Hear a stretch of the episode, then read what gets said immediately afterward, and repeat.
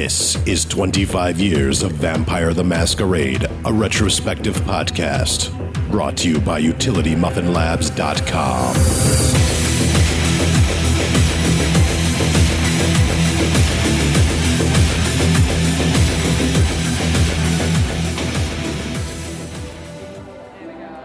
This is the Teach Me How podcast, a Patreon exclusive. Please be seated. Your instructors, Robert and Nathan, will be arriving shortly. Thank you. Welcome to another episode of the Teach Me How podcast. Bob just rolled a nut, and I am Nathan. And I'm Bob.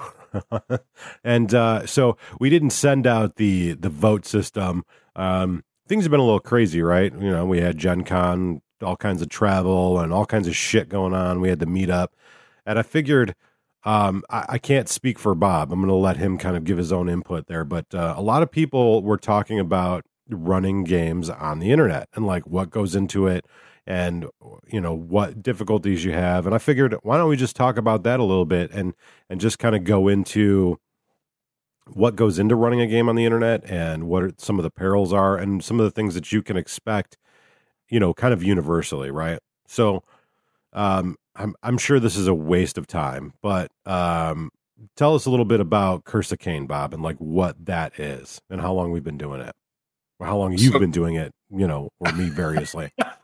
so, Curse of Cain is, of course, our Utility Muffin Labs story, uh, discussing a journey of Los Angeles, uh, really the Anarch Free States.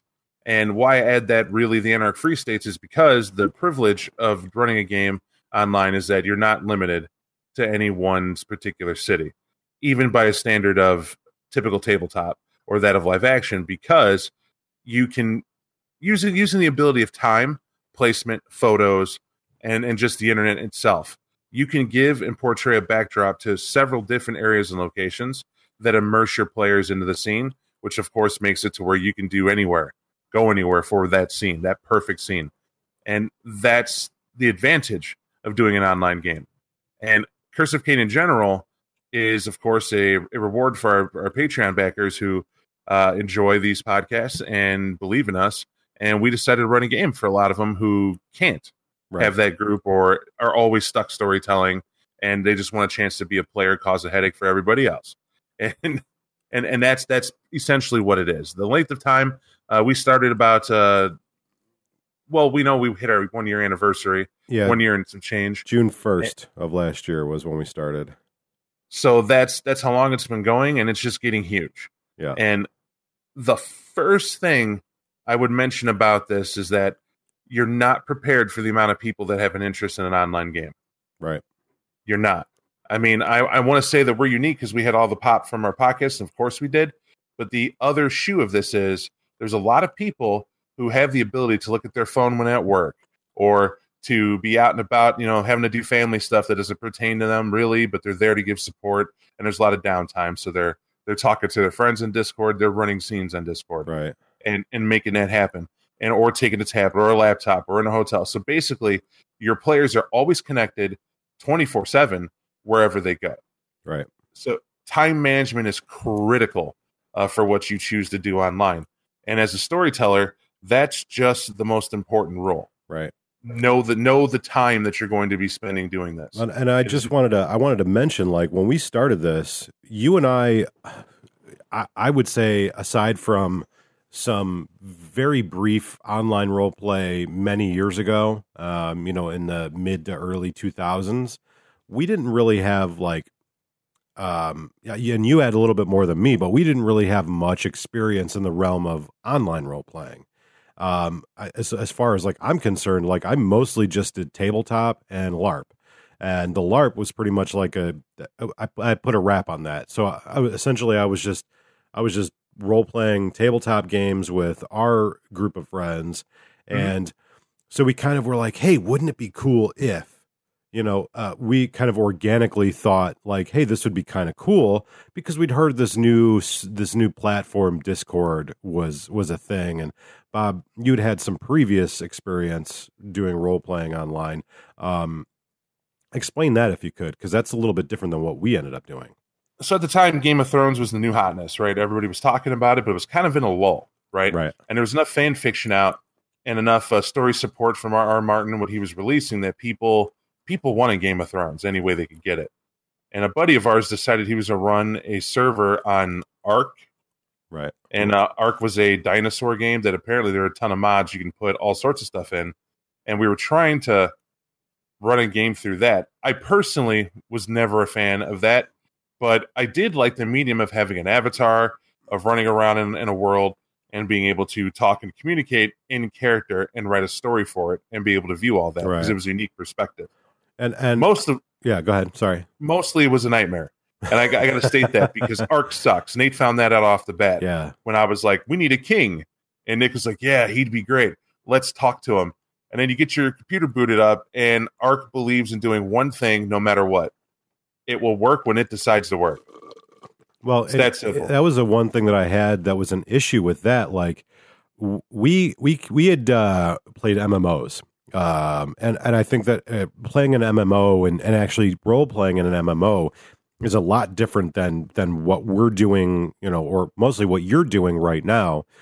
And it's different because you are confined by the video game. And for a lot of people, having to have access to a video game for role playing limits their ability to actually participate and whether that's because of the financial burden of it or because of the of, of the equipment burden of it or uh, for a storyteller it's it's a lot harder to take a platform like Ark or you know any of the other games where like you can build stuff in that game. One, it's a major investment of your time to build whatever world you're trying to build, or trying to essentially use like verbal trickery to make people not see dinosaurs in your world or you know Right. whatever it is you know whatever your game is like i don't want to pick on Ark specifically because i'm sure tons of people do it very successfully and have a bunch of fun in it but it's different than what we do with curse of Cain or even like with some of the other games that we run on discord And for the record, I was an Ark nerd for Ark yeah right right when it came out. You know, we did it. We did Warring, but you know, three months and like me, Right. three months in a game. Longer than that, not really. You, Right. you got to really have some content released, but that's the thing. right And I want to I want to point out something. On that game that we were doing, the story was key, right? And I had mm-hmm. to get our buddy to realize that that it's one thing to mod a server, Right. But that's not what's going to keep people.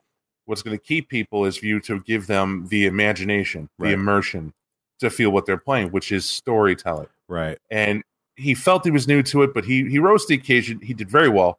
Uh, and then me and Jeff helped him out too. But what we learned was, and this is an example of having high functioning storytellers and fearful players, right right?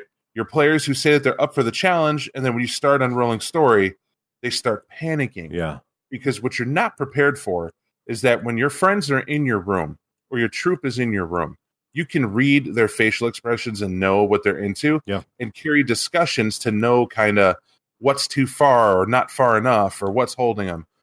When you're relying on online and just a chat room to figure it out, let's understand what online means anonymity right right? You have to get to know your players, and in that environment, video game players don't want to be known. right of course You know, These are the kids who want to just you know make make ridiculous names and teabag and troll and and all this other stuff. Who will say, "Yeah, sure, have game will travel. We're playing with Dark, and now we'll, we're now we're doing this dumb story. I don't want your dumb story." And then you come to find out his name is his name is Todd, and he's fifty one, and he's he's he's living with himself at Right. home, which is no judgment, but like Todd, Todd really, whatever his issues are, he's not the twenty two year old he said he was right well online and and you have to deal with that and that's sort of the un that's sort of the hidden not hidden aspect of online gaming Well, and that's uh, I'm doing the the Ark server video game, you know, streaming like because people this it, it unveiled a whole world that I didn't know about, and and one of the major components that I didn't know about, and I don't even think I really understood until we started to get like deeper into the Curse of Cain a couple of months in, but the the Game of Thrones role play showed me that there's a thing called a casual role player and I didn't know anything about casual role playing. I, I I was under the impression, like maybe you were, that a role playing game is where you make a character and you have a storyteller, regardless of what your storyteller is called, whether it's a game master, a dungeon master, whatever, you have an individual that's in charge, right? And they're rolling out plot and they're creating environments and situations and scenarios for you to react to in a role playing scenario. And when I get in game, I'm in character and I'm ready for plot. I'm ready for a story. I'm looking to go down whatever path my my game master is has created.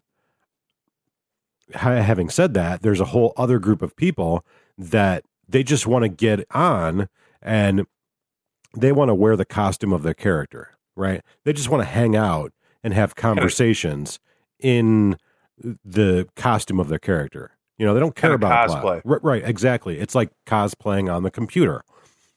And so I had never experienced that. Like we can go way back to like the Matrix, right? Remember the Matrix Online? I was a dedicated role player to the point where it got me in trouble, right? Like I- but I just didn't know that casual role playing existed. I thought when you're on, you're on in that character and whatever happens happens. But you learn not only are there casual role players, people who don't want to have to ingest your plot, but there are also like the opposite, where they're going to be on 23 hours of the day and they're going to fall asleep at their computer and they're going to wake up and every moment of your of your day you have to like be feeding them plot, you know. Mm, and so you learn there's all these different types of players that maybe you didn't know about because you're used to this. You're used to sitting at a table with a book. You're going to hate hearing this, uh, a lot of you, and you're going to be shocked. And I know it's something that, that Nate realized. Um, if you're not prepared to meet them on their level, you won't have a game. Right. And what I, what I mean by that is that 23 hour person has to have enough to do that you can build a relationship to have a common ground where they could still fuel their imagination into some a lot of creative things they want to get done. But you also have to be able to say, "Hey, I got to step back and adult. I got to do some adulting as well." Right, right, right. That, that's what we call it, you know, the boring aspects of life, and and we got to do it, and we got to split that time. And honestly, I wonder how they have time right. to stay operational because you know I, there's downtime I, we have to enforce Right. and that's the amazing thing that's that's all time management it's such a crucial thing uh, to running an online game and Right. the other half is how do you build the backbone right i think this is very very important uh, w- i mean it's close tie uh, with time management i didn't start just ad hoc just me Right. right? It's it's me and nate work to build this stuff and and we had to find the right software to use that would work to communicate at a mass level that staff could use separate from what everybody else gets. Thankfully discord handles a lot of the uh, the document sharing and whatnot that you need to go back and forth for xp expenditures and downtime usage so that's a blessing. However once you have your document and your mass storage and everything else upkeep is a factor Yeah. you have to be able Yeah. to stay in constant communication with your staff and you will need a staff because- if it's just you you might as well shove the computer right up your hind end and hope it naturally connects to your brain Right. and and you're good to go because that's it's not possible otherwise and you know that's because people will want to play an online game in particular one that is using white wolf storytelling system because it's designed for voice or it's or text Right. and with the photo inclusion and the fact that your friends can team up and you control when you're in and out it's it's super super useful Yeah. for what you want to try to do one caveat if you are not good at writing if you're not good at being a storyteller if you lack the confidence to go forward and at least sell what you're trying to do you will not keep players because that is the other danger Yeah. that more so than anything else than having players in front of you who will have loyalty to a friend and kind of just kind of just stick with his game and going to a LARP or what have you. This is people who, if you're not doing well or they feel th- uh, two things. You either the type of person who doesn't understand the material and doesn't want to read it, but they'll say they do because they want to be involved. And those people are just distracted constantly, right? They're in there talking to their friends, but ultimately they're just sort of along for the ride. That's that's hard. You got to reach that person on a personal basis somehow, but that is a player type that could be problematic. The other one is the player who is not only so driven that they're doing plot, they're now judging. They're now judging everything you do Right. because it's not what they would do. And usually these are former storytellers. They don't come to you with an empty cup. They come to you with a whole entire case of water. Right. You know what I mean?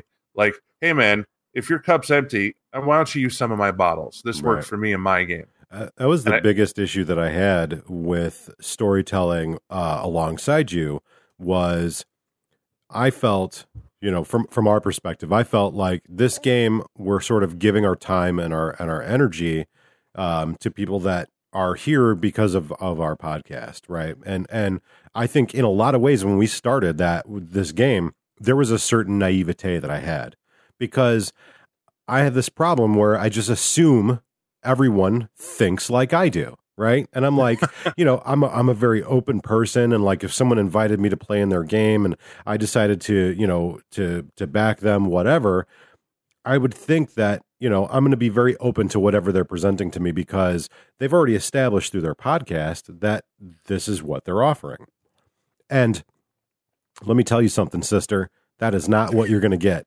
you you will get you will get a lot of that. You will get a lot of people who they know they know you in some way shape or form and they're interested in what you have to offer but you're also going to get folks that they cannot find a venue to play anywhere else. They don't they either don't have a group of friends locally or they don't have a, a group of friends online and they're just desperate to play this game and they have an idea of what this game is and what it should be, and they will not accept deviation. And so you have to be able to develop those skills of of understanding that and not taking it to heart because a lot of times you you won't know these people personally. You'll just know them through the game and sometimes you're going to have a conversation where a person will go, "You don't know shit. You're terrible at this. Fuck this game." And that sounds really ridiculously harsh, and it is. And anything that you've put your heart and soul and time and effort into, and you've really tried to build to give to entertainment, th- when you hear those words, that's going to hurt. That's going to hurt really bad. And it's a skill you have to develop to go, no, it's not about me. It's about you. And I'm sorry you feel that way. And I wish there was something I could do about it, but perhaps it's just time for us to go our separate ways that's a skill you have to develop. And a little admission, it's not one I ever did. And and right here, uh, this this is and it and it's more than that, right? I, I'm going to point out that what Nate's talking about, there's it's it's very difficult because there's a level that you got to be thinking it this way, man. It's like you're almost counseling people, Right. And you're right. I mean, Yeah. that's exactly what you're doing. Right. I've had the privilege of being in a leadership role in most of my in most of my career uh, with uh, at a corporate level, and I, I say that not as a bragging point. I say that to let people know that yeah, I had to be pulled aside to a special training, and any human being does, where they sit you down and go, "You're addressing an audience. You have a brand to represent. There's a way to be, and a way that you have to not be. right. Right. You know." And it's the only time that company will let you use a word "not" or "don't" or "can't" because those are words. negative, influencing words Yep. right? And and like, so like we have to study how we talk, how we communicate, and how we come across. Now, that's initially, right? Right. There's a marriage period I like to call it, where um, Like the honeymoon. honeymoon. Yeah. honeymoon that you got to go through when you meet anybody online. You know, it's all rose-colored glasses. That's what brought them in. You're happy they're there. You're happy they came. Right. They're happy to be a part of it. But once that's done, you now are going to be put in this person's life in some capacity, especially if they're playing a lot. Right. And as they agree to spend their free time to be entertained, you cannot be a negative person. Right. Because that's the poison that will mix. Now, that's not something I, I always disagree. I think Nate does have that skill set. Here's where I think it goes south. The world does not give a damn about anyone but itself. right. And that I know angers you immensely. Where it angers me as well, I have to disarm it. Right. I have to literally shut it off and just let someone be themselves and and look to find and it's sort of a natural skill set I have, even in books I read. I have to find the good Oh, that I could use in it. And it's the same thing with people. And that's why I'm naturally good at it. Otherwise, I took the same stance you didn't but I got to step back. Right. Because when a person comes and they disrespect, and, and and worse, they're ignorant to their disrespect, and they keep doing it. If I can't reach them, right, Right. then there's we, we're at an impasse. I'm going to explode. So, and I'll tell you something funny. Here's an Easter egg if you don't know it. There is another server. So we have this server on Discord. I have another. I have another server that Jeff set up, and Jeff deliberately put Bob's anger room right. Right. on there. Right? Right. It's a place I can go to because here's how I handle my anger. It's online. I can't choke anybody. I Right. can't hurt anybody. Right. And anger's a rapid, violent impulse that once your once your walls down, Right. you got to do something. So they made a room where I can rant like a madman and just work through what I have, and then come out able to deal with the issue. Well, and and even more than that, like one of the things that we've learned having both uh, worked in a corporate environment with the public, you can't at any point in time with your customers express discontent or distaste for your product or for the company you're working for. You just can't do it, right? You cannot spread negativity to people. You know, if if like we we have it easy, right? Because we just have a game. So as long as we're not shitting on other players in front of other players, that's pretty simple. But like in a corporate environment, if someone walks to you and says, "Hey, tell me more about your product," and you're like, "Well, you know, a lot of this is shit, and this is garbage about this, and this is garbage about that," Bye. goodbye. They're not going to play in your game, and that's really one of the most important things as a game master, as a storyteller, as someone who's providing fun. You do not talk down about your product, whatever it is, in front of your customers. Like I hate to break this to you, I I, I am not a salesman, but that's not true. It's absolutely not true. I'm selling my game. I'm selling my fun. I'm selling my entertainment. I'm selling my personality. You know who I vent to? I vent to Bob. I vent to I vent to my girlfriend, and she doesn't give a shit about any of the things that I have to say about that. So it's easy because I can just let it all out, and she's like, "Whatever. This doesn't. It's not even real shit to be upset about." So it makes it very simple. But that's the thing that you have to do. Your game, even if you're you're you're uh, in most circumstances, you're not making any money off of it. You're not. It's it's not paying your bills. It's not doing anything like that. It's just something that you're supposed to be providing for fun and entertainment, and you can't trash it. you can't trash people playing it. You can't do that in front of other people that play it. And what's interesting about that is, is that those those are those are some pitfalls, and that's the tip of the iceberg. And it's not to say that it's a nightmare to run something online because it is very rewarding. Yeah. it's very rewarding for us. It's very rewarding for what uh, what we do, and and I enjoy watching a lot of people go here because I mean, there's incredible talent that has just been wallflowered, right? They're they're at home writing fan fiction or what have you, and they have no way to express a lot of ideas they have. And when you get to talk to them, you know, I've met I've met aspiring chefs. I've met people who are, are writers in their own time. I've met. Uh, uh, I got to find out that you know there's there's someone someone close to Nate that is that is an aspiring writer and doing very very good at it. You know, trying to make it something and is inspired to do it. And you meet all these people, they have all these connections, and there's great things they do, and it's a shared community of them. Now that you have them, you now must protect it. Right. Because there will be those that will show to shatter and ruin and spread negativity like a toxic plague. And therefore you become a referee. Yeah, And a lot the mistake ways. most the mistake most people will make is they'll turn around and go, "I'll just assign an admin. I'll just have someone be my online admin. If that admin is you, okay, you're good. right, right. If if let's put it this way, treat it like you own your company and you're the CEO, right? And funny enough, you're the first shareholder of the company with the majority share. Right. Now, do you want to go, I just don't have time for this. I don't, I don't need to know what's wrong with people every day. I got a life. I'm just going to give the reins over to an admin. The admin can monitor it and they can tell me what's going on. What you're saying is, so your admin's the CEO running your business? Right. That's what you're saying. because you uh, have- yeah i mean uh, hearing hearing that that side of it it sounds to me very much like um in that scenario and it's a scenario i'm familiar with it's a scenario i've seen um some people just want to start a thing so that their name is associated with it to sort of like give them that modicum of power but they don't actually want to do any work i'm here to tell you having a game and running it is a lot of fucking work and if you aren't prepared to dedicate yourself to that, then this sort of venue for running a game may not be your tempo, right? And it and it can't be. Right. because you, I mean, because the first thing you got to correct is your mentality for it, right? Mo- you're not going to have a choice. I mean, you got to know, okay, I do I is this a labor of love or is this just a fancy Right. that I'm trying to catch some pop to give me some validation for a month? And that's what you got to decide because people are in it for a long haul, especially if it's good. Right. And if you're if you're in there and you're doing it and and you're willing to put in the work, like anything, it becomes a very good thing and a very rewarding Right. thing. And that said, Sorry, go, Go ahead. ahead. No, I was just going to say, I think with with that having been said, like you don't have to do what we did, right? I think you could very effectively say, "Hey guys, I'm going to start a Discord channel. Feel free to chat amongst yourselves as you want, but I only run this game on Fridays, and I only run this game from seven to ten.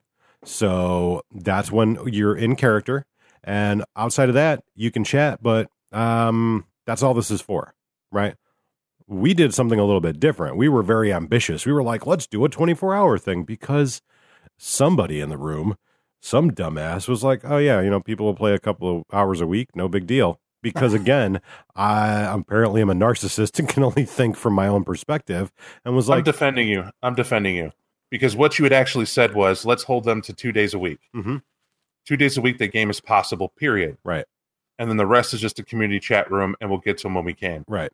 Will that format work? I don't believe it will. and that's and that's only because um, people are passionate about the podcast. Right. Here's here's really the insight me and Nate have that that we will give you. If you're going to attach an entertainment media and make this a side project, which is what this is, Right. It's it's a product of UML. It is not the only thing UML does, and because of that, we generate our own traffic to where we're at Right. but we generate quality people. I mean, there's no question that when we talk to people, they are passionate people. They are Yeah. people who are into the products we review and what we talk about, and they really dig us, man.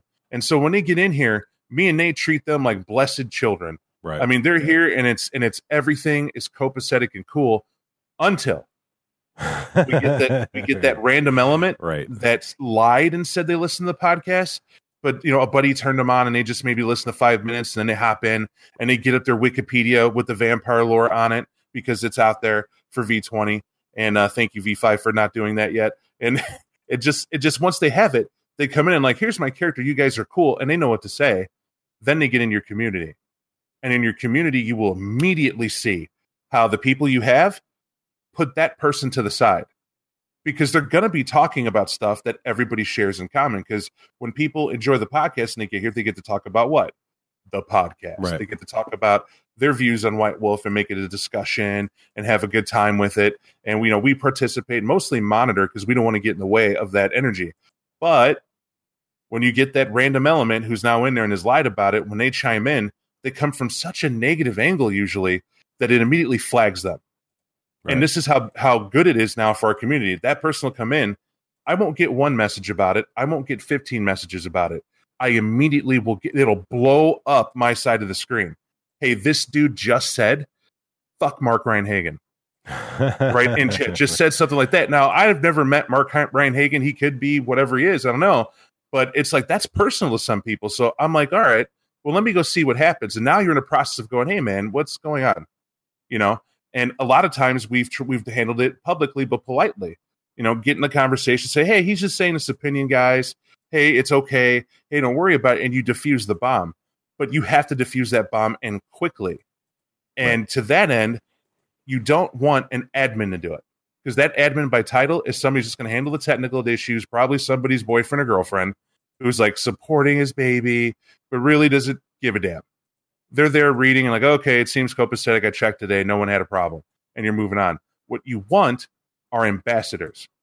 right. You want ambassadors of the game. You want players who are usually on, are very cool at being on and having fun, but also aren't afraid to engage someone poisoning your pool of, uh, of good quality energy. And those guys, you need to be in constant connection with. You can't have a barrier from them communicating with you immediately. And if you establish those people and that's there, now you have a success online because the players know, the community know, if there's an ambassador online, all right, if we have an issue, these guys can get a hold of who needs to come in and, and kind of handle it. And you know they're going to care. That's the important thing because people can sense when either your employees don't care, when your staff doesn't care, when your friends assigned a role doesn't care. And once that's out there, you're you're murdering your own image. Right. Right. And I think uh, I think one of the most the key important things, if I had to summarize what I what my takeaway would be from this from this podcast would be one, you need to make priorities. You need to prioritize how much time you're going to spend running your game. You want to prioritize how many people you want playing in your game. You want to prioritize obviously what kind of game you're running, but you want to prioritize where these people are going to be coming from, right? An open call to let everybody on your server, that's going to be a difficult process to handle and it's going to require a bunch of your time, right? The the more time you are willing to let a game online take from you, the more it's going to take right? The more time you put in, the more people are going to notice how good you're doing, but also the more people are going to want to take your time. So it's like it's very important to to you know draw a line in the sand as far as like how much time you're willing to dedicate and what kind of game you're you're going to run.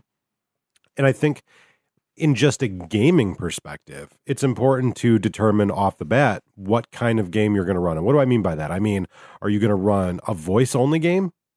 Are you going to run a text only game? Are you going to run a mixture of the two?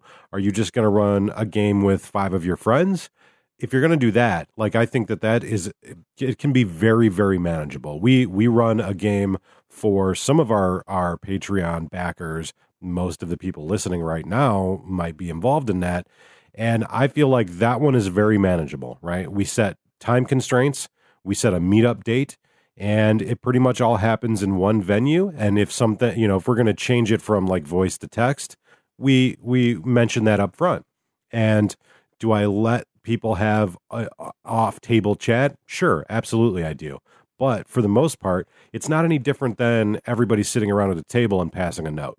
You know as a storyteller if all of my friends are sitting at the table and two of the players want to pass notes back and forth i have no problem with that as long as i get to see the note right? right so so right. that's that's totally fine. But running a game like um, you know, just like a mass open game for many people, you as a storyteller, and this is the same that you will experience in a LARP, there is a ton of shit as a storyteller you're never gonna know. And that can affect how you run your game because people may have conversations outside of the confines of your game that you never see. And that can really cause you strife as a storyteller because now people are having conversations in character and suddenly you don't know what's going on in your own world. And what's weird is that they'll run their own game right. within the game you're running. Right. I've experienced this. This right. phenomena happens when you take your allotted time off. Like for me, it's Tuesday through Thursday. That's that's my time. I don't I don't have to chime in or write or do anything. Right. Warning, you will because you're trying to always get ahead and always produce new and better. Right. And that's sort of what me and Nate hold ourselves to is that if there's free time, we should put it to the biz. Yeah. Tuesday, so, Tuesday through Thursday is the day that Bob runs up the waterfall. Right. and and that's and that's how it goes. Uh, but Monday and Friday it's game on. That's when everyone can expect to get their scenes ran. We're engaged and we're there. And that's that's the point. However, I've noticed when free time's off, like Gen Con, it'll explode in right. chat rooms. Right. People are gaming left and right. They're they're telling their own story. They're kind of getting their own groove. They're doing, and I encourage that role play. But you got to make sure you follow up. Right. You go back and look at those scenes, not to correct them, not to tell them what they did was wrong, but you're going in there to make sure there aren't any problems. Yeah, it's a distinctly unique kind of uh, gaming because you know table gaming or LARP gaming that you don't really ever have that in between games. Like you may, I mean, I know, I know that there's people that I'm sure you can go back to the early days of our LARPing where people were like, "Hey, you want to run a side scene?" And you're like, "Well, I mean, we're not a game, so like, there's no storyteller here." And they're like, "Yeah, but I just want to role play." And you're like, inherently, there's nothing wrong with that, right? Like, you just want to role play your character, but when when like the quote unquote god of the world you're in can't see what's happening and they don't have right. a say, you know, that can create kind of a weird conflict, but also, as a storyteller, you're like, uh, well, they're having fun, right? Let them. And it's like, what's more important? Is it more important than you, that you know every single thing in real time, or they got a little opportunity to paint the picture themselves and hang out and role play as their character and do that casual role play thing that I was talking about at the beginning? And it's it's something you know, as a storyteller, I really hadn't anticipated. I hadn't thought about. So you have to make that decision. And when you when you make that decision, just understand that you know it's it's okay. You know, Nate is a guy who lives on one point. Never never put him to a timetable because creativity will take him where he goes. Some an artist. I've lived with him for a while. I've seen it. That's exactly what it is. You know, right? Um, you know, obviously living with someone's different in uh in in the capacity you're at now. But the simple fact is, is that I noticed that that's when he does his best work. Is when his own boredom eats at him, to his creativity kicks into gear, and he will get the best quality work. And when he's ready, he will come back to the grindstone to deliver it out. And that's that's that's a creative mind at work. I too am a creative mind, but I am a driven. I compete with myself constantly with everything I read and everything I do to the point it's almost neurotic that it's like you know okay what did I why did I have to redo this or why did I have to go do that and the point is this when I, every message I get of that a boy or or feel that you guys are doing great that everything is awesome that you know whatever whatever you do don't stop when I hear this stuff and you inspire people and you're you're changing lives you're making people appreciate their life for that time span they're doing this I am not a doctor right? Right. I don't save someone. I've I've not a firefighter, you know, taking people out of out of imperil and danger. You know, nothing like that. But if I could do tackle the one thing we all hate as human beings, and that's monotony, boredom, ennui. If I can make it to where your nine to five grind is halted because whatever mythical story you're going through is so engaging that it beats all the TV you could watch, it beats all the books you're currently reading I'm I'm being rewarded for that. Right. And knowing that I do that. And I know it's the same thing for Nate. And Nate does that every time he gets a cool intro, cool sound. We get a badass interview. We nail a pod. You know, he helps me sound better. You know, we get the right. quality down. And when Nate role plays, you know, or what I like when Nate story tells that once a month game and we're in there and I get to hear a room get quieted because they thought I was the only one who does that. right? right? That you walk in in the moment, oh man, that storyteller's talking. They hear Nate's the same thing It's people going, shit, who's that? What was that story? What did you just describe? Do I know what that is? And you feel that panic, and I'm like, that's awesome. Right.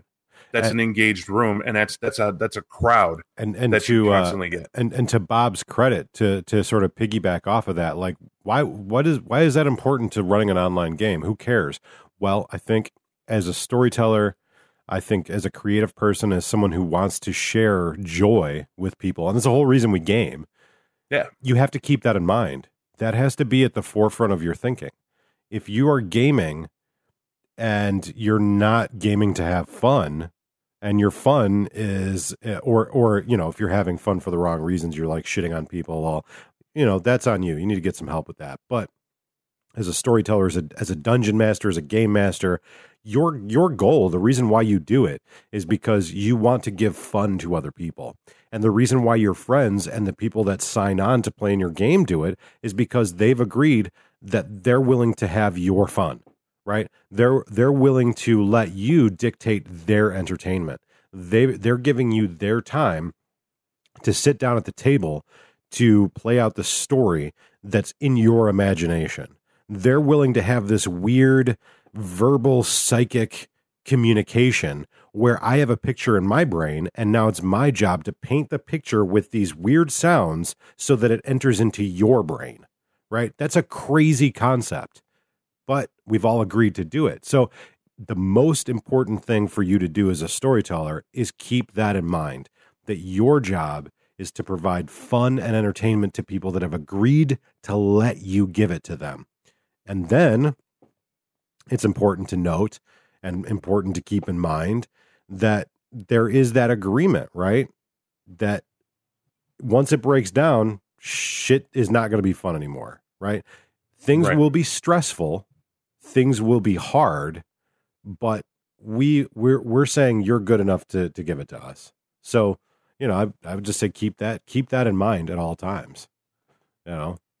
Don't look at it as a as a thankless task. If you're someone who can suffer burnout, it's not for you you know this isn't something you could just hand off and that's because you built it right you built it you're on it and people trust you and that's the big thing it is hard to get a community of anonymity to trust you and once you get that trust though do not try to hand it off because you're you're going to panic it's going to flounder and that's that's the important element to also consider and i want to tell you there's something that i, I was thinking of that i, I remember back uh, when i was a child why where my imagination sparked when i knew i was going to be a gamer. I'm not necessarily a gamer, but I knew I enjoyed, you know, being a storyteller. I remember my sister getting a Barbie dream house. I don't know what age we were, uh, but I used to sit just outside of her room and I had my two GI Joes. I used to think GI Joes were the coolest. You know, part of me still does. Mm-hmm. And I go back to those days when I would use the AC vent as the as the little prison. And, you know, Tomax and Xamot would fight because Cobra was cooler, and you know whatever. But when she got Barbie in the dream house, that came with a whole cardboard set. You know, it was like three and a half foot tall off the ground with these struts, and Ken was this nine foot giant. So was Barbie, and they got clothes in a setting. And she would do these little voices while she's in there and you know doing her thing. And you know, I don't even know if she did tea. That just does for whatever reason stick out in my head. It's just not my sister, but she did had a pimping car. I know that. Well, I didn't. Right. I'm out here and I'm sitting here going, man, I don't know what she's talking about. I only know to shoot this guy and he'll blow up, or I'll kung fu chop him and he will die, and that and that's it. And I was limited, right? I'm a child. Well, she was grasping things. She's a little older, so that's that's how that goes. And one day, I'm like in the room, and she's she's doesn't want me to, doesn't want to share a playset. Very natural. I too was territorial. I get it. That would be sharing the fun. And so I just, you know, let it go. And then she she left. And then I get caught in the room. What am I doing? My GI Joes are on the playset. and they're and they're repelling floor to floor and they're getting into all this and they're the concept was stealing Barbie and make Ken mad because they're giants and all this other craziness. And I'm rolling a die, a D6 to determine who wins and who loses. Yeah. Real rapidly. And this is before I knew about gaming, anything else. It was just a decided outcome. right. Well, my dad and my mom are very special human beings for dealing with a child like this because up to this point I was the quiet kid. And they and they really thought I was just quiet, like maybe simple. I don't know what they thought, but they didn't think I had all this. And the moment they're like, you know, listening and seeing that, I got embarrassed and I and I tried attacking the dream house. It was the weirdest thing ever. It was like, what are you doing? You were told not to touch it. And it did it. And I don't know if they did that on purpose because like here I am holding a doll Uh-huh. that's a girl's doll, right. and I have my G.I. Joe doll. Which is an right, action my G- figure. I got to stop you right there. It's an action It's- figure, Bob. Sorry, yes, it's an action action figure. Pardon me, and then and then a doll, and and they were about to go at it, and I was like, ah! I jumped up and like kicked the dream house and like whatever, and I took off. Well, I don't know if you've ever received the ass whooping of a wrathful parent who just saw you kick an over one hundred dollar toy that they bought for their daughter to a son who shouldn't have been playing it with the first place because he's prone to something like that. I did, but that memory is a fond memory for me because the aftermath when they had to explain, you know, what I did wrong, what happened. They apologized for, you know, their reaction. But then more importantly, they sat me down and said, you know, where'd you come up with all that? You know, where did you where did you see all that? Well, what did you think about that? You know, they fostered and they encouraged me always to be content with what you have and make what you have great. That's why I said that story. Right. Never think that you have a busted ass GI Joe and that that you know don't ever downgrade what you have and what you can provide Right. when that is what you got to work with. Right. Well, and and, and the the the other thing that I was going to say too, you know, about um I think one of the most important takeaways you need as a as a storyteller, as a game master, whatever. And I think it's uh it's symptomatic of something that all uh all players deal with, all storytellers deal with to some degree is if you want to do it, just do it. Right? there's no better way to learn how to be a better storyteller, a better game master than to fucking do it. And pardon my French, but one of the things a lot of people suffer from is they're like, well, you know, I have a story, but I'm just too scared because I don't have the skills. And it's like, I got to tell you, you know, a lot of us that are the storyteller of the group or the game master of the group, we, we only did it because we kind of were forced into it. No one else would do it. And we really wanted to play a game, so we had to do it. And none of us were good when we started at all.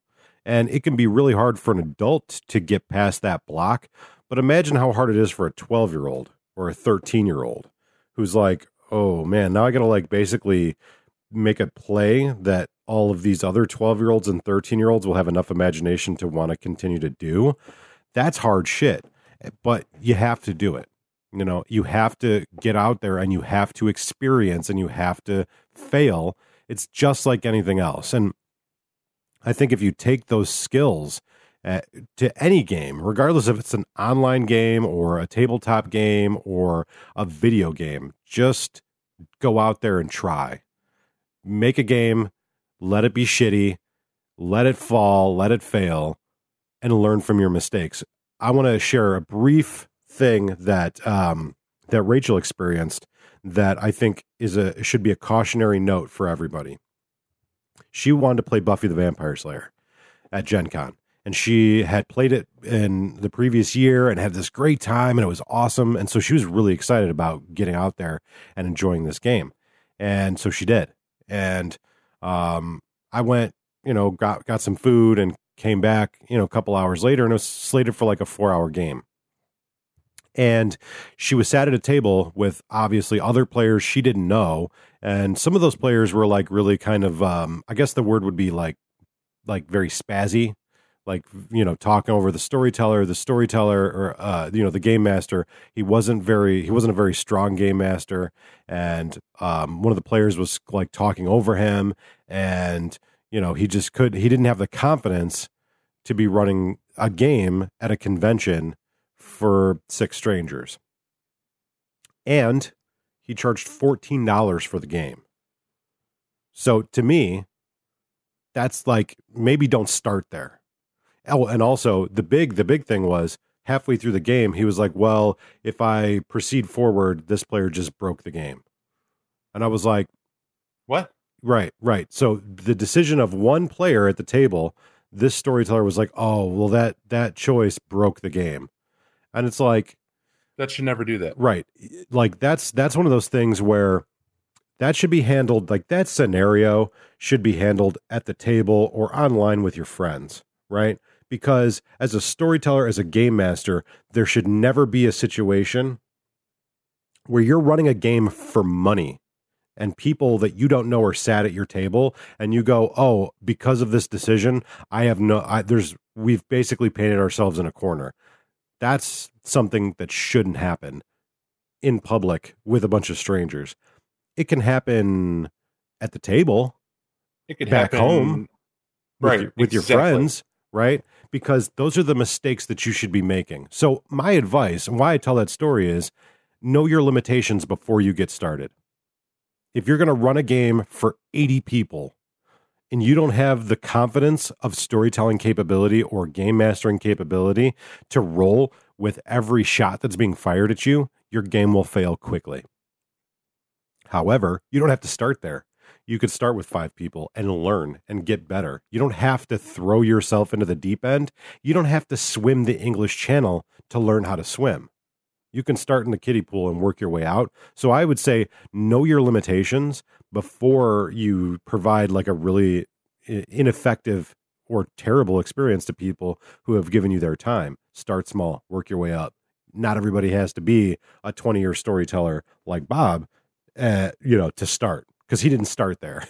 so no, and in fact, that's that's a story one time we'll tell when Nate uh, feels it's valid for the podcast. But uh, I, I can tell you the first game I ran for it was Vampire, and it was well, it was first Ed caliber. right. you know, when the helicopters pick you up off of the soldier field uh, 50 yard line, that's that's first Ed caliber, you know. It's written into the book. What are you going to do? Um, but uh, yeah, so I mean, um, do you have anything else you'd like to add uh, to this? Teach uh, teach me how to run an online game, Bob. Yep, I would say that the uh, one gem I'm going to give you, the parting gem, is that remember it's evolving. Um, everything you put down and call a rule or an announcement or however you choose to communicate that rundown, I feel a lot of the technical stuff we skip because you know what you got to be doing uh, to work that in.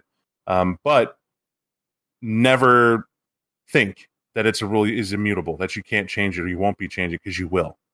You will be evolving a lot of what you're doing and even adding stuff that you didn't even think about that'll pop up. So keep an open mind, stay in the neutral about everything. Nothing's a problem, it's an opportunity. Remember that. And if you can hold to that, and that's a discipline, trust me, it's a discipline. That's why I have a Bob's anger room. You know, keep that in your mind, develop your own anger room if you need it but never, ever, ever do that in front of your players. Never make it a situation where staff is to be held hostage by you. Know when to, to take a timeout or whatever you want to call it to get yourself assessed in order and don't quit. This is about an evolving process for you as much as it is for the people playing. Yeah, yeah. Uh, did I tell you about the the fucking experience I had at uh, Staples a couple of weeks back? I was actually there to get supplies for the meetup, and I'm I'm at Staples and my my cashier uh, they're like Oh man, you know, the, I was looking for something, and they were trying to find a manager to come and find it for me, and they're like, "Oh, well, I'm I'm, I'm gonna be quitting this place in a couple of days, anyways." Yes, you, this, did. all this crap, da da da da, and I was like, "Oh, well, I genuinely don't want to shop here." right? So Right, like you're fired now, right? lady. Like think of it like that. You know, you go into a store and the cashier uh, or your waiter is like bad mouthing your restaurant, whatever. You don't want to eat there. You don't want to be there. You know, so like I, that's that's like one of those things I think is the most common mistake anybody makes is bad mouthing something about the thing that they're working for. And it's like there's a time and a place for it. You don't need to to badmouth your environment to the customer who's consuming it because not only are they going to lose you for whatever reason, they're going to lose that other person. So, yeah, anyways, let's not uh let's not start repeating ourselves now, shall we? Um you got it. all right, so we will be back to our normal allowing you to vote on a thing um, next week. We'll put up a poll. We'll have some ideas. You guys can vote on it. But I just figured, you know, with Gen Con, there's a lot of people asking about this kind of thing and, and like, you know, have you ever, you know, run a game with this system and da da da da. So I figured this was very, uh, uh, it made a lot of sense to a very topical um, thing to to record a podcast on. But anyways, until next time, I am Nate And I'm Bob. and we'll talk to you later. You're listening to the Red Network, where truth is our currency. Watch the number one show in America, Executive Decision. Bob Breer tackles your world news without fear, amendments to the so Second Amendment do you want to do? Why What do you is want to it do? so easy? While other news sources report with their agenda first.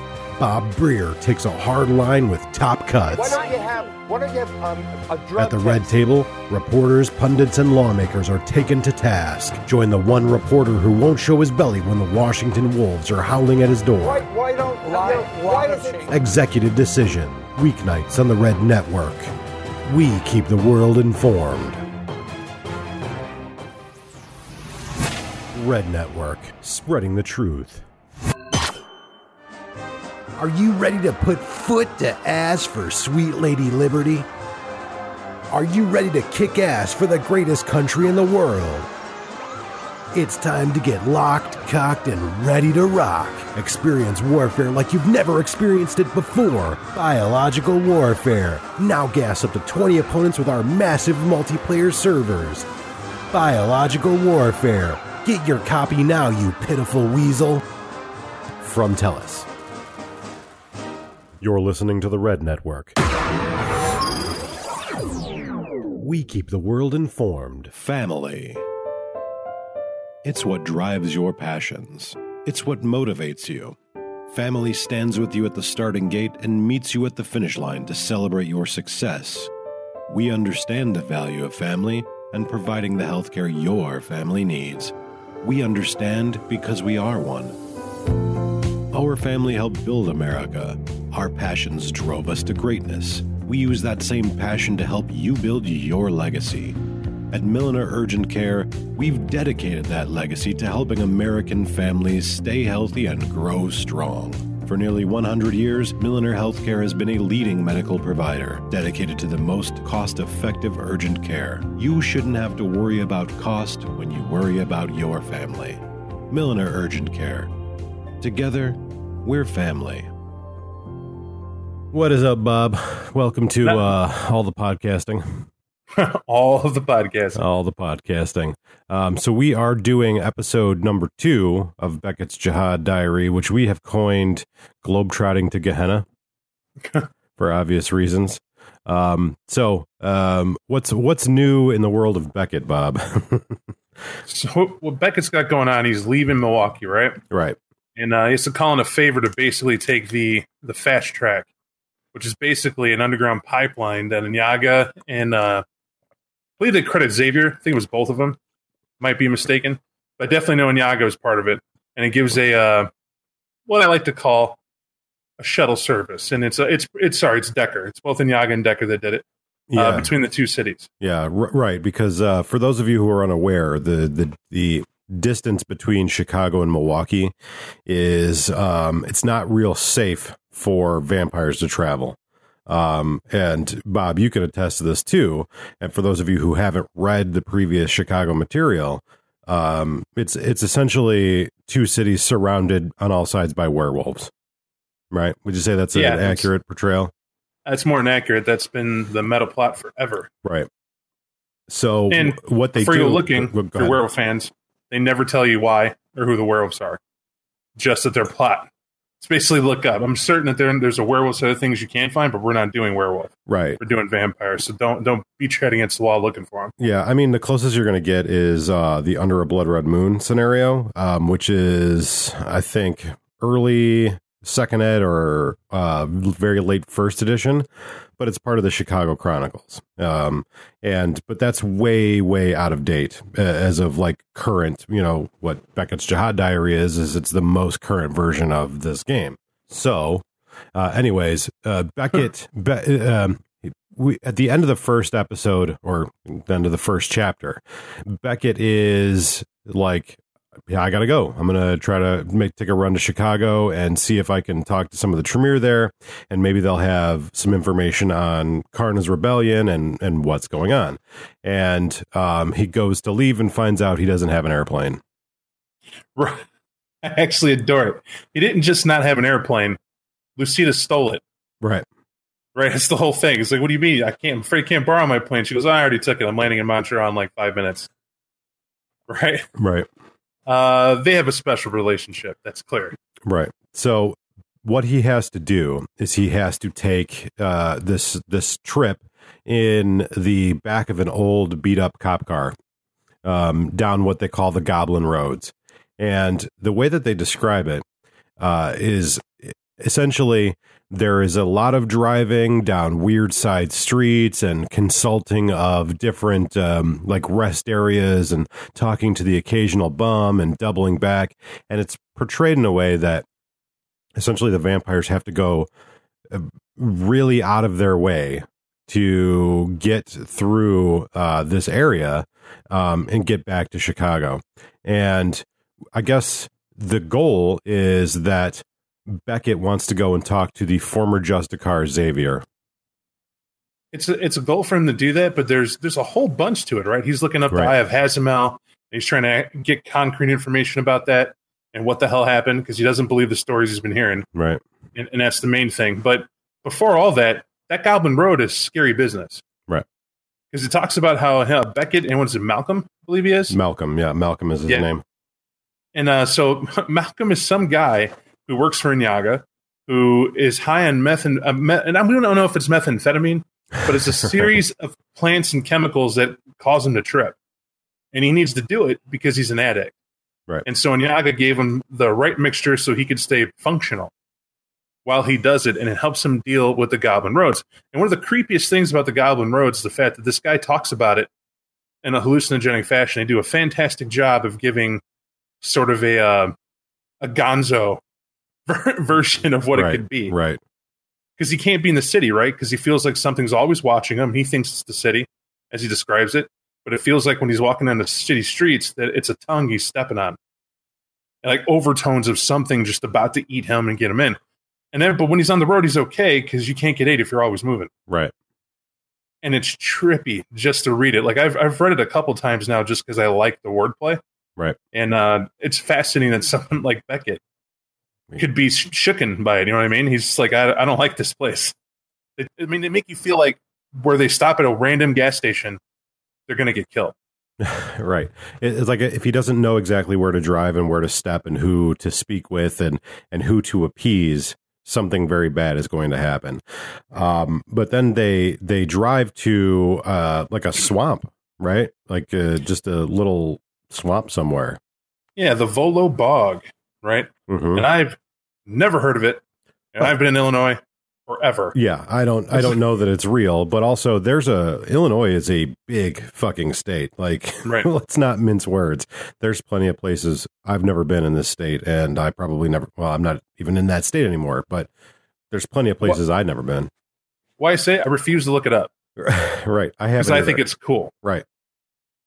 I just think it's one of those things that's like, oh wow, if they knew that and they made something of it, I enjoy the writers that there's one creepy place that you know one Halloween we may get a hair up our ass and be like, oh, let's go there. Right. Just do it. But it's the description, right? I mean, he gets there and he meets uh, Inyaga Mhm. and he meets Xaviar, and they appear like a nightmare. Right. Like he, like he goes out to the dock, right? And he's just waiting for him. This is the spot. And then uh, one moment nobody's there. Next moment, it's these eyes that are looking at him, and then they're right by him. You know, so it's these people moving very fast, mastering their terrain, just like you want to read about them, Right. And we uh we learn right away that Beckett is uh for all his like seriousness, he's kind of a bit of a jerk. he's a real jerk. so Like, yeah, uh, he he definitely has this like smart ass smarminess to him. As Xaviar, who um for those of you who are familiar with this game over a long period of time, like Xaviar is a is an old guard character. Like he's been around, obviously both in the writing and the canon of the game. He's been around forever, but like he's he's a first edition character, right? Like we read about him way back in in uh you know the Louisiana books and and all that stuff. So um you know he's been around, and we know that is in, in as far as the the Gehenna plot is concerned, he's very pivotal in the Gangrel leaving the sect. I it's I, I always felt it's more than that, right? hmm I feel they wrote him to be like the one guy all Gangrel listened to. Right. You know, like the, and every era has it. Like they had Wotan back in the day, you know, bringing back that Norse vibe, and he was kind of the dude. And then they have a Dark Ages character who I won't name because I don't want to get sidetracked because it's a great character. Just, uh, just know that, uh, well, Michu, I could say his first name. Uh, that was the uh, other one that gets kind of mentioned, and then you hear about Beckett, Yeah. or, and then you know it's like, but Beckett's not really a leader. Right. And and Like Beckett Beckett isn't like an elder in the same way that these characters are elders. But when you hear about Xaviar, this is a guy who gave the Gangrel a point to be in politics. Right. to be involved and kind of get out of the woods and dispel a lot of stereotypes too. And what's cool about it though is that when he shows up here, it's because it's a favor, right? Right. It's like just a chance interview, but then they do something cool. To me, this was written to prove why Inyanga's a badass. Oh yeah. Right. Yeah. I agree with you. Because Beckett's just being a jerk, he's pissing off Xaviar. They they're about to go at it. And all she has to do is ask them to remember who they are, you know, type thing. And she spits some wisdom. I forget the quote. But she's like basically old wise woman them. Right. Right. She said Yeah. one little cluster of words and calmed him out. Yeah, told Beckett, I believe, I'm going to paraphrase because I'm remembering a little bit of it, tells him that you should be wiser than a taunted crocodile when you stand in its mouth. Yeah. Yeah. yeah That's that's pretty spot on. Yeah. And uh, it, that's just pimp writing. You know, it gives her personality, tells a little about her. And then uh, when Xaviar and him have that talk, Xaviar makes him show off the electronic device. They got to know something.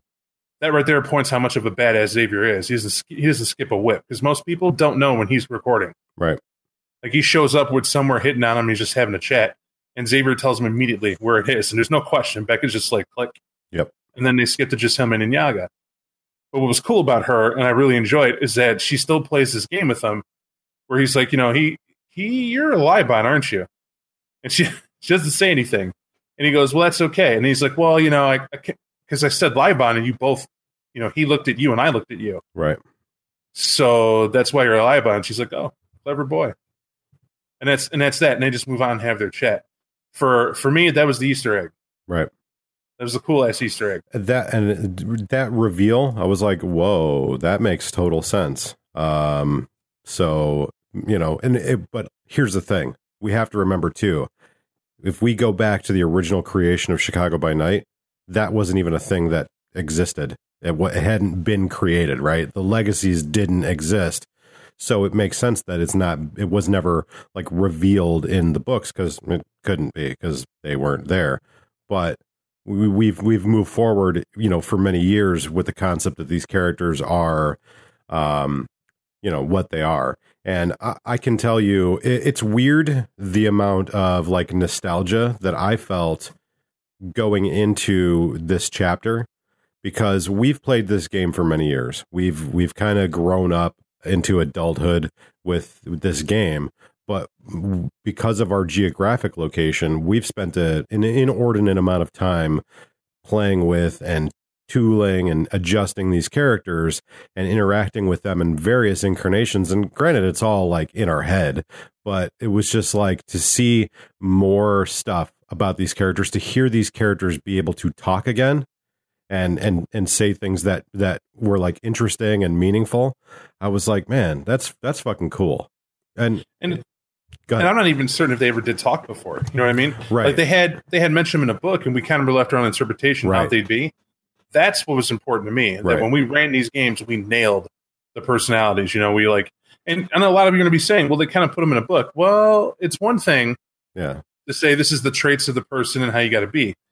You know, but or they didn't tell you how to how they how they got to be. They just said, "Hey, this is what they think. This Yeah. is what they might be like." I, yeah. there's no guideline. I felt like the instructions that they gave, like the role playing hints, that sort of thing. I felt that I felt a little validated that we had role played them properly. Because like the next step after the gangrel, and I don't want to get too sidetracked by our like you know dalliances into into nostalgia, Gushes. right? Yep. But but the next interaction he has is with Critias and the Brujah, and again, you know, I've only ever like portrayed Critias or or watched Bob or someone you know along those lines like portray Critias, but to see him like actually talk and see how his personality plays out it felt good because we were you know we've played that character. We've we've made that character do things for so long and to see how those characters act in a in a sort of fictional purely uh, setting based environment I, I was like oh okay that's cool. That's good. I was uh, equally ecstatic when he goes from there to meet with uh, Nikolai. Right. Right? At the art muse- at the art gallery, right. And the reason why was because when whenever you play Nikolai and you kind of read him, I've seen him played very differently from the way in my head I, I portray him. I often see Nikolai as, and I'll make this brief: you do not embrace a child. Don't embrace a child right because the child has impulse issues. Right. Right. And then you give them a beast where it's all instinct. Right. They have to have those urges. You got to teach it not to do what it's going to naturally want to do. right And the Shamir said, whatever, and made one. And we don't know why they made him or Right. why they kept him around, but they did. And he's very powerful. So to me, whenever I play Nikolai, it's like a it's like a beautiful, pragmatic, to the point, um, psychopath right right? It's he doesn't he doesn't get not like he doesn't he always wins, right and when he doesn't get what he wants, he gets what he wants. Can I tell you real quick, Bob, um, what I always kind of used as a frame of reference for when I portrayed Nikolai? Uh, the movie The Good Son with uh, Macaulay Culkin. When he's when he's like kind of that like he's he's so nice, but then he'll shove you off of the fucking treehouse, and people wonder why your family and friends around you wind up dead. Uh, I I really I truly agree with you. Like Nikolai was always the individual character that people referenced as to why they should be allowed to play a child, right? But to me, it was always like, no, that's the specific reason why you shouldn't. right. It's like you read him, and you read he has an Ublo-Satha around, and this is what I thought was the one of the greatest points.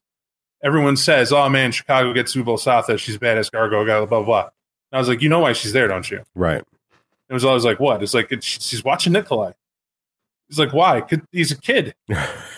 right. Really? Yeah. If there were ever a person to watch, it's him because he's the one to get a hold of that cult book that thou shall not read, Klaatu Verata Nikto, Yeah. and decide he could do it, right. right? Because it's him. And Ublo-Satha has to be one there to report. And I never knew that slam dunk, but I just kind of said, you know what? That's a cool plot device. Ever sit on the side. And I never knew what I'd use her for. Just she was there. Right. And naturally, she'd protect Nikolai too. And uh, the cool part about it was to see that not only is she there, she's uh, she's conniving. Right. She's a bit of a plotter. Well, and uh, that and that's a good thing. I think it's important to remember too, at least from a storyteller perspective. And obviously, if you guys are reading this, you should understand like there's spoilers. I mean, the, come on, we we all like know the game we're playing, but in the real war that's happening in Chicago, which is the war against the two Methuselahs, Ublo-Satha is directly uh, tied to Menelaus. She is a pawn to Menelaus, and a knowing pawn as well. And Nikolai is a pawn to Helena, right? So th- that creates a weird dynamic too. That Ublo-Satha is like this this tool that Nikolai has to use at his disposal, but really isn't, and doesn't know like Ublo-Satha is really there, like for a whole other host of reasons. Kind of, it, it's just this weird dynamic that, um, you know, in most games you probably wouldn't even get the chance to explore, but it's like something you know in your head as a storyteller, and you you know when you read this book, like, oh, here's that that very unique dynamic that is really part of a, a, war that's going on between two very powerful Methuselahs. That war is important because uh, I mean, here's what they do a lot of times, right? Mm-hmm. And what I mean, what I mean by they, they've done up to this point before this book, you get Chicago by Night, and they would tell you here's options that you could do with two Methuselahs warring that we made, Right. and uh, you know, back and forth about what these Methuselah could be doing, might be doing, is be doing, and who be doing, right? Right. Then I'm just like, okay, cool. How about uh, I'll just do my own thing, you know, Right. whatever. I'm, you know, Right. thanks for all the ideas. It just kind of exhausted, right? Right. But then here they're like, no, no, let us show you how you can do it. Here's here's here's how we're doing it. Right. And it was like it was cool. It was Yeah. cool because if you didn't know, you don't know. Right. Exactly. It was, it was it was that simple. And then when Portia gets brought on board, and uh, it's it's Portia to me. I've heard some people call it Portia, but I've never heard of a living being in my life called Portia. no. So so I don't do that. But Portia, I understand. Well, and and it's always been Portia to me, and it was confirmed because, and this is just like a side note that doesn't really matter to this podcast, but I worked with a woman whose whose name was that that like exact spelling, and we asked her like, "Is this pronounced Portia?" And she's like, "No, my name's Portia." So, Right. like we like we were a bunch of morons, and it's like like okay, you know, uh, we're we're used to a different uh, way of spelling, but uh, also, yeah, you're completely right. But yeah, so um, it may be different to somebody else, and it it may be one of those names that's different in a different country, but we're Americans, and that's what you get. Uh, but I but I enjoyed it. I, I like that he you know you should go. He goes from Nikolai talking Nublo Satha hmm to agreeing to meet with his chilled, and Nikolai basically wants her to chill out. Yeah. right is what's going on, and really it's she wants him to stop seeing Portia, right? Because it's revealed Portia's chilling out in the chantry. Yeah.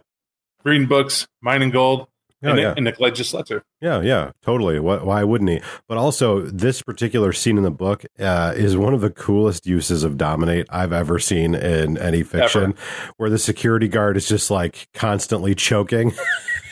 Well, it's not the security guard, right? That's what was even cooler because he's in the he's in the art museum. Uh huh. So the guy comes barging in. He's telling him about a piece that Nikolai just bought. And the guy said, I bought the entire set. hmm The entire set. Nikolai's like, actually, it's not sold together. So the one I bid on outbid you. So I get it. Right. And, and just, that's just how I hear. He's just very exacting. This is how it is. Right. And he's like, oh, you son of a bitch. You're just a kid. You can't even blah, blah, blah. He's like, oh, forget how to breathe. Right. I thought it was a security guard for some reason, but yeah, yeah. Oh, you're- so good. Oh no, well, because it's the way the guy act. I mean, the guy came in angry and you know belligerent, like something went wrong, and I did too at first. Like I said, I had to go over that a couple times to be like, "Oh yeah, it is." I geeked on it. yeah, It's- yeah. it It's it's very- it's very amusing. Um, so um, what happens next? Um, he goes meets the chilled, right, right. Meets the chilled. And uh, a Ricto, yeah, that's uh, I believe her Uh, name. Ithrico. I, I, that's another character I really never used in the in the game, and, and it's I don't know that it's even like a real name, but uh, yeah, so I'm not really sure how to pronounce it. It's one of those names that I've only ever read. I've Right. never I've never heard anybody use it, but I think it's like Ithrico, could be. okay, But uh, in the in the uh, original Chicago by Night material, she was the Tremere that was sort of um, being supported by a lot of individuals, unbeknownst to herself.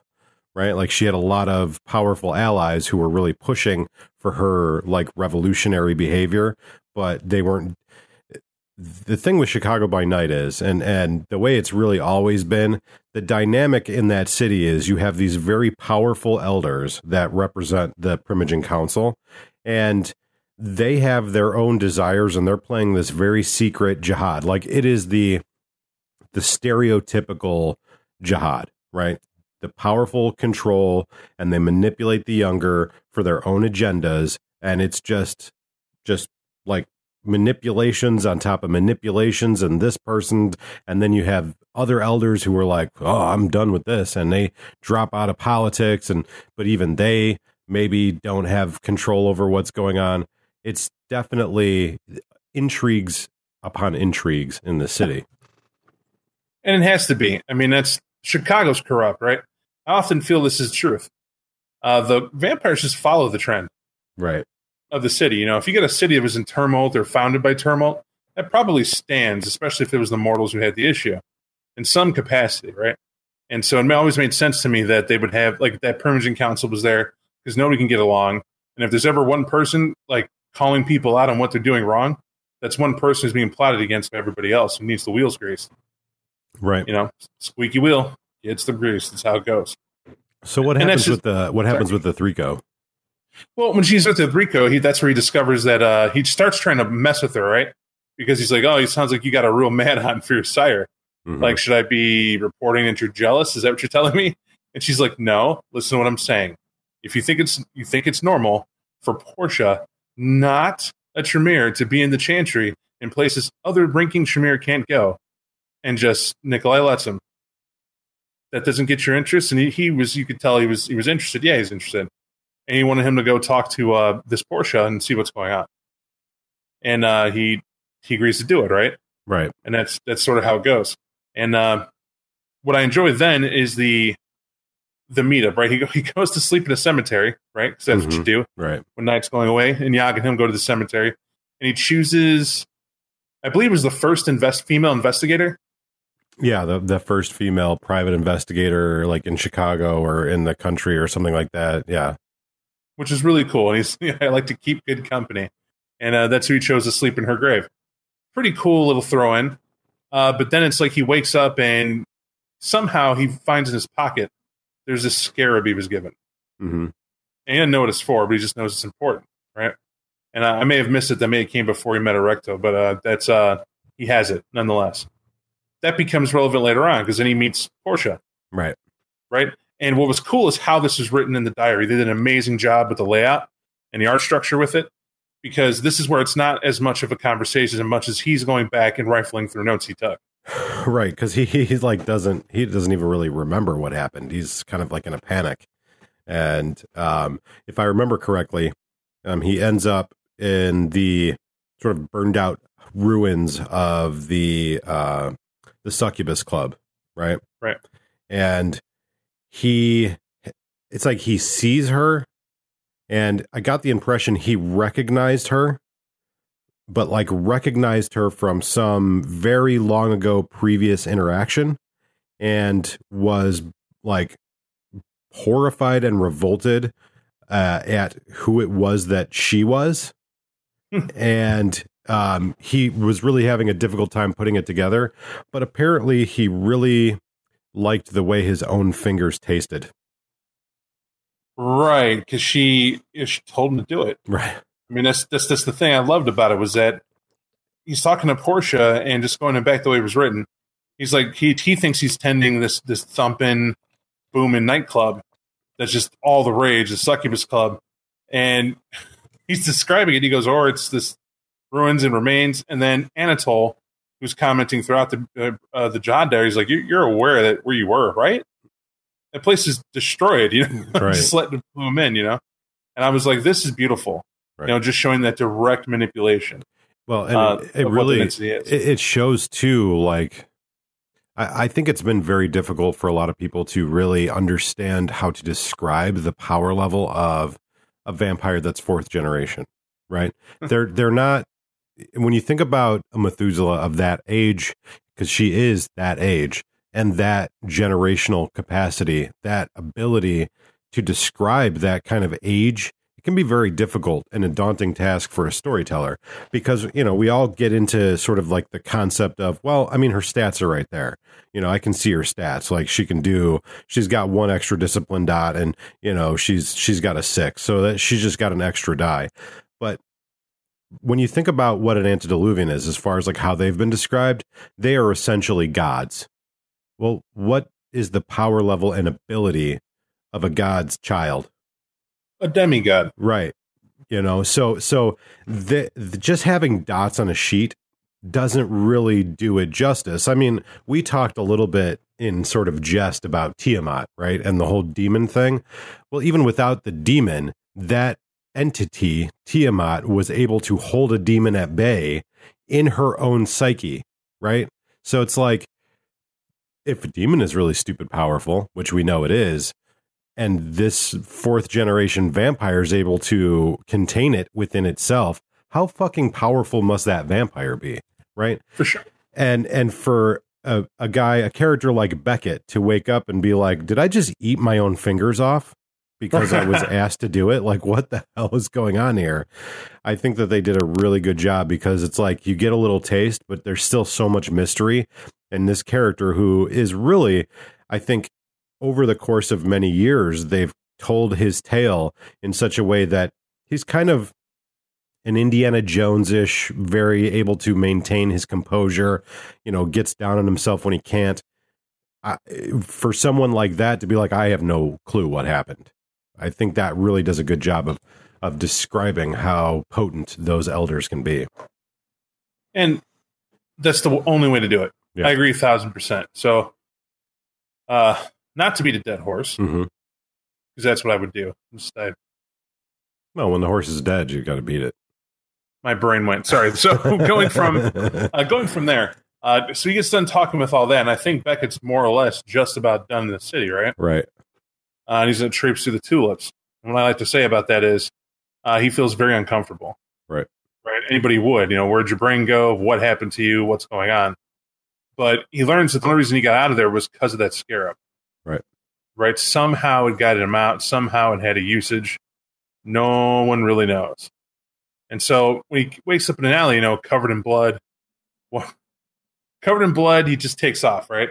And that's and that's the thing I like about it. When he panicked, he really panicked, and uh, that's that's all that needs to be said, right? right, Because from, 'cause from there, he's ready to get his plane, going to get his plane. He's going to take off from Midway. And uh, for those of you who don't know, there are two airports in Chicago. O'Hare, everybody knows. Midway is the other guy, Yeah. and that's more or less it, right? right, Because from there, it's just what is he going to do? Where is he going to go? He starts analyzing what happened with all that, what's going on, Right. And you know, then you get to, of course, what to do with the second city. right. Right. The the back half, like this this chapter, like most chapters, gives you the the storyteller uh, information that you need to potentially include this stuff in your game, or like you know what's what's changed, what's going on, and you know of course there isn't anything in here that says this is what you must do, but these are chronicle threads that offer you opportunities for different coteries that you know or not different coteries but your player's coterie um, and it tells you a bit about the the goblin roads. It essentially um, not to just wax over it but essentially it shows you all of these things that they included in this chapter and how you can kind of adapt them to your particular game. And it's very brief. It's it's not it's not a lot of like you know this is what you have to do. It there's much more story in this book than there is like storyteller in this book but i think that the goal of any book like this is to in in, in incite in a storyteller uh creativity for including these things in their game but also to make them theirs. And um you know i i personally i'm running a chicago chronicle right now and there's a bunch of stuff in here that uh, it's there in the game. It just hasn't been explored yet, right? Because like we have a very distinctly Nosferatu centric kind of game, and the one thing that I I was annoyed about, and um, it's just my personal annoyment, uh, annoyment, annoyance. Um, I was like, well, cool. There's going to be some Chicago stuff. We'll see, you know, what it looks like to have a, a new like who's Prince, who who won the the princely rigmarole, the political vying. Uh, they don't tell us that. They, they don't give us that information as of this, because remember, the Beckett's Jyhad Diary is essentially like vaguely 2004, 2005, right? So it's kind of like you place this on top of your Gehenna Chronicle, right? It's it it's post Week of Nightmares, but pre Gehenna, and it's only meant to get you up to date around the 2005 area. So what that means is there's a ton of other information that's coming in V5 when they do the new Chicago by Night book. So uh, to me, this is what it was meant to be a teaser to get you to the next level. And honestly, this chapter is everything you need to start ramping up for your V5 experience as well. Because They don't come out and tell you what happens between Beckett's and 2v5. Tons of hints, tons of stuff that, that could be something. Maybe it dead ends at some point, but if you're running a Chronicle now and have picked up V5 and want to tie them, it's your chance to really write. Right. To really get creative, pick your pass, iron down your version of what went on in those cities, use it all, use none of it, and uh, kind of guide you through. Yep. And this is what makes this chapter something that sings for me. Absolutely. So, um, what's your uh, um, end of the night? What's your opinion on this chapter? I'd get it. Yeah. I would. Uh, I would buy the book and I would keep this chapter. No need to throw it out. yeah, It's a So, fantastic chapter. Yeah. Um, so I, I definitely I felt uh, I, I think I've I've kind of explained so far what my feelings are, but um, 43 pages into the book, and I was like, yeah, I want to see where this is going. So you know, I mean, maybe Bob and I are a little overly fanboy, but I mean, I feel like if you're listening to this podcast, you're probably there with us. And um, not a problem there.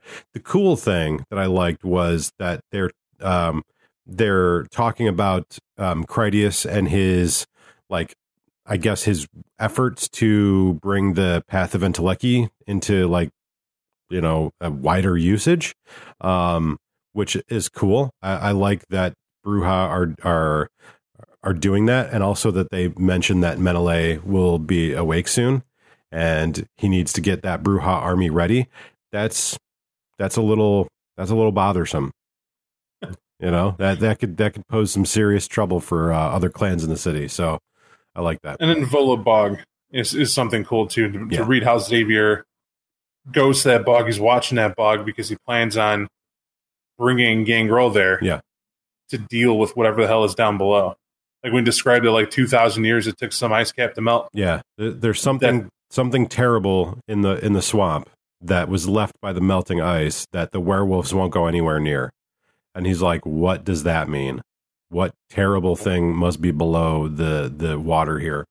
So yeah, that's uh, lots of cool little little things, little elements that you can put into your uh, your current Chicago by Night Chronicle, um, or you know keep on going. Uh, next uh, episode of this podcast, we will be talking about Chapter Three, Shadows Coalesce, and um, we'll leave you at that. Um, so I would say good chapter. Um, makes me happy. That's, All right. that's it. Yeah, that's it. Um, all right. Well, thank you, folks, for listening. We uh, hope that you shared our opinion, but we're eager to know if you did not, and we'd like to know why. So, um, you're all uh, Patreon backers. Feel free to leave your questions or comments uh, in in the comment section down below, or hit us up on Discord or email us. You know the ways. Um, until uh, next episode, I'm Nathan, And I'm Bob. and we'll talk to you later.